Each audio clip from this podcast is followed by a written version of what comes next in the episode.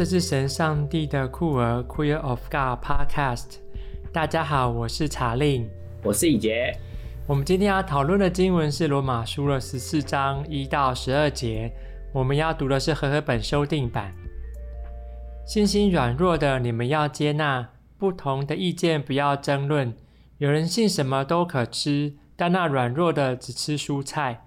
吃的人不可轻看不吃的人，不吃的人也不可评断吃的人，因为上帝已经接纳他了。你是谁，竟评论别人的仆人呢？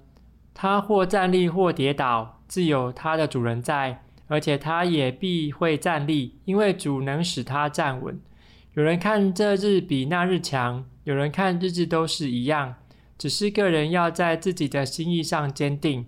守日子的人是为主守的。吃的人是为主吃的，因他感谢上帝；不吃的人是为主不吃的，他也感谢上帝。我们没有一个人为自己而活，也没有一个人为自己而死。我们若活，是为主而活；我们若死，是为了主而死。所以，我们或死或活，总是主的人。为此，基督死了又活了，为要做死人和活人的主。可是你，你为什么评断弟兄呢？你又为什么轻看弟兄呢？因为我们都要站在上帝的审判台前。经上写着：“主说，我指着我的永生起誓，万膝必向我跪拜，万口必称颂上帝。”这样看起来，我们个人一定要把自己的事在上帝面前交代。好，这段经文，这个以杰有想要跟大家分享的部分吗？我觉得与其说是分享，比较像是一个对现况下的一个提醒吧，对啊。那个那个现况应该就是说，我觉得很多时候在一个群体里面，就是我们会一定会有看彼此是不顺眼的时候啊，这个人讲话怎么会这样讲啦？哇，那个人怎么会这样想？就是我刚刚说的话，对，就是会有一些彼此看不顺眼，然后彼此觉得对方实在是根本就是敌人的状态。那如果用这个状态来看这段经文的时候，就是那个不同的意见不要争论到底是什么意思，我觉得就很值得玩味啊。因为很多时候教会在遇到这样的状态，然后看这段经文的时候，会直接说那就是不要吵架就对了啊。可是怎么可能不吵架？大家就生气啊？怎么可能不吵架？啊，所以重点我觉得就是那那我们怎么吵架？我们怎么样？就是在看似不一样的情绪、不一样的状态里面，去讲出我们到底是在攻啥？到底是在讲什么？是在想什么？哇，我觉得这是很困难呢。这个信仰群体里面意见不同，然后又会有彼此的张力或者争论的时候，该怎么样来进行？在美国也很难，在台湾也很难。我看应该在同志族群群体里面，可能也是这样。对啊，有些神学家认为啊，这个保罗这边写的事情呢，一到十二节是要写两件事情。第一件事情就是，到底什么东西可以吃，什么东西不能吃？这可能会连连接到哦，你是怎么样族群背景的人？你可能有自己喜欢吃的食物，或者是如果你是犹太的基督徒，仍然会遵守妥拉上面对于食物洁净率上面的要求。有些食物不能吃，有些食物可以吃。昨天呢、这个我去吃意大利面，然后我选了这种海鲜意大利面。那一盘海鲜意大利面上面的海鲜呐、啊，没有一样是这个啊、呃、守这个食物律的人可以吃的。哇，像这种东西就很严重。嘿 嘿，就大家已经都知道犹太人不能吃猪肉嘛，吼。对。可是这个蚌壳类的食的海鲜都不能吃啊，虾子也不能呢。像这种东西，这个有人可以吃，有人不能吃，有人干脆吃素吃素食算了，这样。哦，这是第一个那个可能的原因，这样，因为有不同的族群混在一起，这个对于食物上面有不同的要求。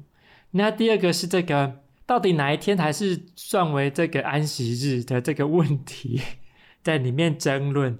所以有人说那一天比较好，那天比较好，有人说每天都一样，这个是第二个争论。到底哪一天才是安息日？哪一天才是沙巴哪一天才是敬拜上帝的日子？对于这个犹太的基督徒来说，可能还是觉得礼拜六、礼拜五傍晚到礼拜六的时间是这个安息日的日子，应该在这一天敬拜上，在这个呃守安息日敬拜上帝。有人认为可能是在礼拜天，可是现在教会可能很多没有在礼拜天做礼拜的啊，嗯、提供其他日子的礼拜的时间，这样。有神学家认为，就是保罗要处理的第二个问题，就是当有不同信仰认知的人，对神学不同认知的人混在一起的时候，啊，怎么会有人吵礼拜六做礼拜好，有人吵礼拜天做礼拜好？这这个问题。是这两个在罗马教会里面遇到实际的情况。不过，李杰提了一个重要的东西，就是像对于同志 LGBT 的这个议题的不同的观点的人，在同一个教会里面、同一个教派里面，意见如此的不同，又彼此的坚持自己所认识的这个议题是正确的，到底要怎么样进行对话啊？真的是很困难。嗯。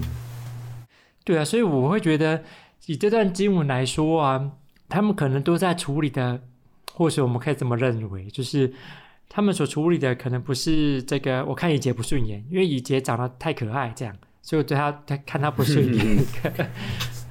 这边的层次可能都会连接到某种信仰的传统或者经典，或对神学的认识，或者对一个信仰团体，怎么样才是一个信仰团体？的共同的生活规范或价值，或是信念的这种冲突或这种张力，这种张力，这个就可能不是你长得可不可爱的问题了，而是对对，有人会认为说，你这个是关乎到生与死的问题，你这个不是真的敬拜上帝的这个问题，嗯，所以这个问题真的很容易放在同志基督徒的身上，或其他被边缘化的族群身上，有人就会持守着某一些经文。的认识，特定的认识啊、来说，这个同志这个不是真的基督徒啊，他们不能真的得救啊，他们要怎么样怎么样怎么样怎么样才可以？可是也有些人会认为啊，如果我们用不同的观点来看关于这个同志 LGBT 的叙述，我们看到不同的东西呀、你看，耶稣也这个没有谴责同志啊，连保罗他都认为这个也感染都可以被接上。都可以获得永生啊！这些不同的观点来叙述关于 LGBT 的议题，是这样议题在不同的教派里面的争论，可能到现在都一直都在。即使在非常开放或是非常进步的教派里面，像联合基督教会里面，这样的张力一直都在的。我就记得去年我们在开这个呃总会的时候，仍然是有一群这个联合基督教会的教会哦，嗯，他们就是连署说。既然我们教派是支持 LGBT 这个议题的，嗯，不管是案例、结婚，或是在社会上面平等权利的态度，那我们是不是也要允许这个我们教会里面有不同意这样子观点的声音存在？嗯，这样子的冲突是肇因于前一次的总会的时候，有一群不支持 LGBT 平权运动的教会组成了。一个联盟，然后在总会里面的摊位当中摆摊，然后宣传他们的想法。嗯，而这样子的宣传的本身，这个摆摊的本身并没有申请。嗯，所以当有人意识到，哎，你怎么可以在这边摆摊，而且宣扬跟我们这个教派所谓的官方立场不同的立场的时候，就有人在那边抗议。这抗议的过程引起了骚动。所以这导导致于去年的时候，我们这每两年开一次总会。去年的时候，这一群持不同观点的人就提出了动议，说我们要有这样子的一个动议跟空间存在。这是发展的过程。这联合基督教会在一九七二年的时候就案例了这个公开案例的男同志的牧师，在一九七五年的时候案例了嗯、女同志的牧师。然后，在一九八五年的时候，就已经宣告这个联合基督教会是 open affirming 的 denomination，意思说我们对同志议题是开放、包容，而且肯定支持他们的。然后，在二零零五年的时候，是第一个这个主流教派这个支持婚姻平权的。当时，这个只有麻州呃有通过这个同性恋可以结婚的这样子的法律。这个，因为就他是第一个跳出来说，这个我们支持这样子的立场，所以发展这么久的一个状态，从一九七二年就已经案例了男同志的牧师，一直到去年是二零一九年，在这个教派的内部，仍然对同志议题是没有一致的想法。可是这个教会、这个教派也提供这样子的空间，让不同的声音可以有表述的机会。他们按照规范来提，在总会当中提出了这样子的要求跟动议，然后大家进行实质的讨论，数小时的时间，正反方不同的观点不断的提出。诶，像这样子就是一种。大家讨论事情的方式，这件事情已经这个似乎看起来不需要再讨论了。可是当有人觉得有意见的时候，我们仍然可以继续讨论它。那当然，这个议案到最后是这个议案发起人他自己决定要撤回这个议案，我要自己要撤，这是后来的发展。嗯，因为他可能听了许多人的发言，特别是青少年们的发言，呃，联合基督教会的青年们。十多岁的这些青年们，他们也可以成为正议员，在议会当中来表达意见跟投票。他们站在麦克风前做见证的时候，似乎就感动了很多人，也让很多人意识到，哦，原来这些青年们呢，他们对于这个议案的感受如此的深刻，影响他们生命如此的深刻。有些他们是为他们的朋友啊，呃，LGBT 的朋友来这个。来说话，有些他们就自己在这个总会当中公开他们自己的性向跟身份，然后表达这个议案对他们生命、对他们信仰，还有他们跟教会连接之间所造成的冲突或是什么。所以，当然我们讨论了，呃，其实讨论了两天，一直到第二天，这个议案发起人自己主动说：“哦，我会这个撤销这个提案。”而这这样的撤销，并没有让这件事情。就好像哦，好像没有一个了结。到后来的发展是这个类似总委会的一个这样子的台湾基督教会总会这样这样子一个角色，他们被赋予一个任务，是要制定一个规范，是如果未来有类似的情况，就是有人有不同的意见，跟我们嗯总会所发布的意见不同，他们想要在总会当中摆摊的时候，他们有哪些应该要注意的事项？而意见不同的人应该要如何来面对这些不同的声音？比如说，有支持的人跟不支持 LGBT 的人，他们都想要在总会当中摆摊的时候，我们是不是有一些可以共同遵守的某些规范来制定，然后让大家都可以依循这样子的方式，一起在同一个信仰团体当中继续来生活下去？这是后来所做的决定哦。嗯，所以我就觉得啊，我其实还蛮钦佩这样子的。议事的过程跟讨论的过程，是啊，真的还蛮不容易的，也也可以达成，就是制定某一个规范，或是怎么样去让意见可以得以被表述，真的是很不容易啊。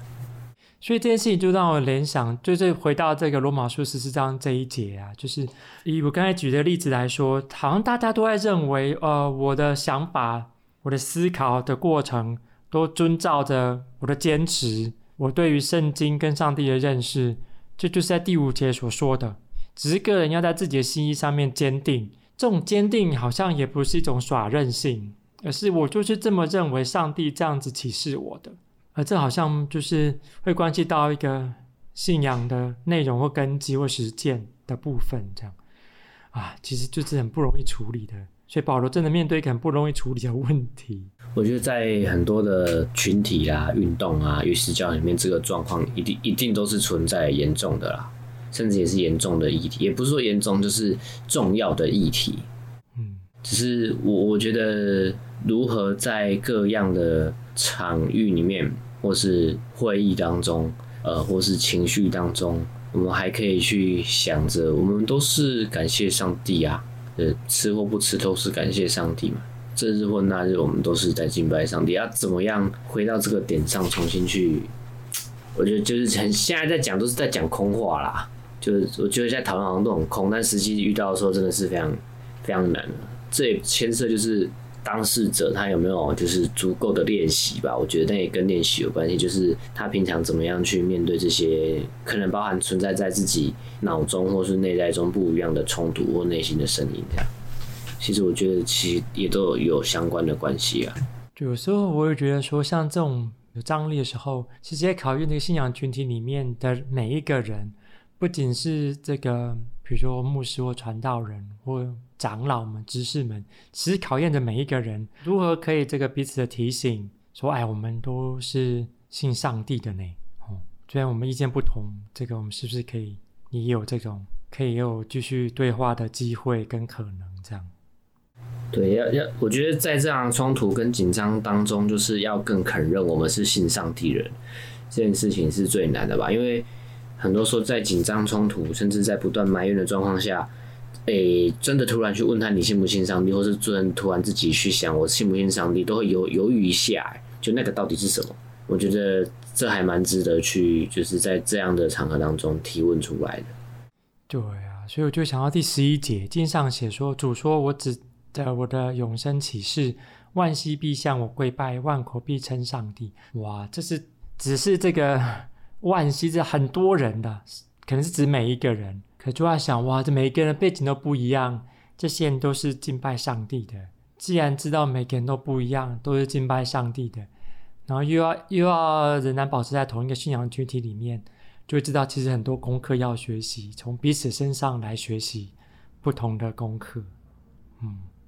所以我觉得，或许对很多信徒来说，最大的挑战就是怎么样在生命的每个时刻都知道，我们都是还在学习的状态，都是还是在被上帝引导的状态。对，我也好好学习这件事情。哎呀，希望上帝给我们足够的力量、勇气跟智慧，可以知道如何来处理这种棘手的问题。也希望圣灵在我们的信仰团体当中来运运行。那我们也可以彼此的学习，嗯，对啊，也愿我们在每个团体中，我们都有这样子互相可以指点跟扶持的伙伴。重点是我们是要能够彼此信任，也信上帝的这样。啊，其他群体不一定是信上帝啊，但至少是信仰类似的信念吧。今天很开心大家跟我们一起讨论，那我们下次见哦，拜拜，拜拜。